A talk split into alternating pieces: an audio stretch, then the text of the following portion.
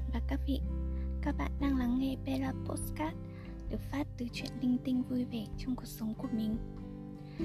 Mình là Xin, cô gái béo xinh nghịch ngợm tốt bụng đáng yêu. Trong tập Postcard đầu tiên này, mình sẽ chia sẻ với các bạn về câu chuyện tình yêu của mình. Ban đầu mình muốn định làm thêm một chiếc video nữa cho anh, nhưng các năm trước trong những dịp khác mình cũng đã làm nhiều rồi.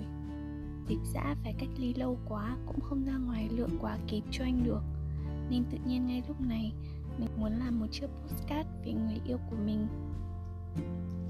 Hiện tại thì cái này vẫn còn chưa được biết đến rộng rãi ở Việt Nam, nên mình mong đây sẽ là một bất ngờ nho nhỏ dành cho ngày kỷ niệm và sinh nhật chàng trai biết tuốt ấy.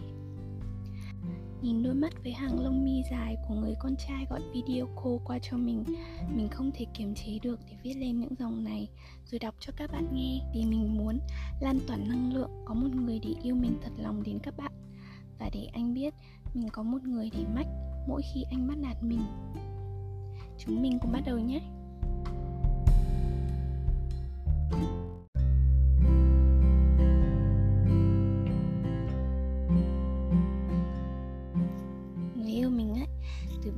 Soái ca trong lòng bao nhiêu cô gái.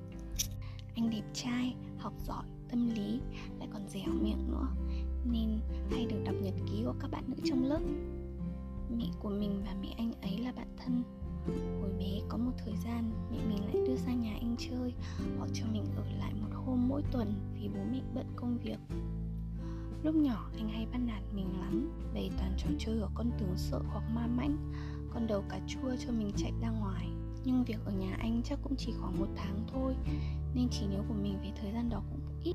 Chỉ nhớ khi đó anh đã luôn được mẹ mình khen là tấm gương cho mình học tập rồi. Mình khi đó thì ghét chàng trai ấy lắm, có lẽ là vì ghen tị cũng nên. Mình gặp lại chàng trai ấy khi anh sang giúp mình kiểm tra tổng kết, vì chỉ vài hôm nữa là mình thi lên cấp ba.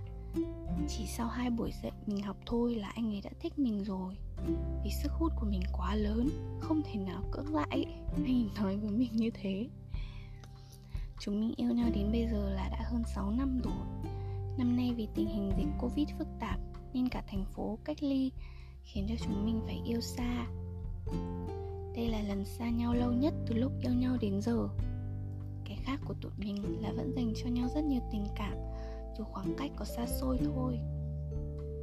Nhưng mình tin rằng là nếu cả hai luôn giữ được tình yêu dành cho nhau, luôn nghĩ về nhau, thì khoảng thời gian khó khăn này rồi cũng sẽ qua.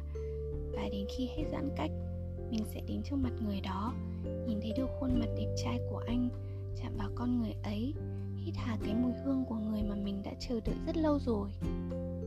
Chúng ta hy sinh thời gian, sức lực của mình, cố gắng vì tương lai của hai người. Các bạn đã gặp được người như vậy chưa?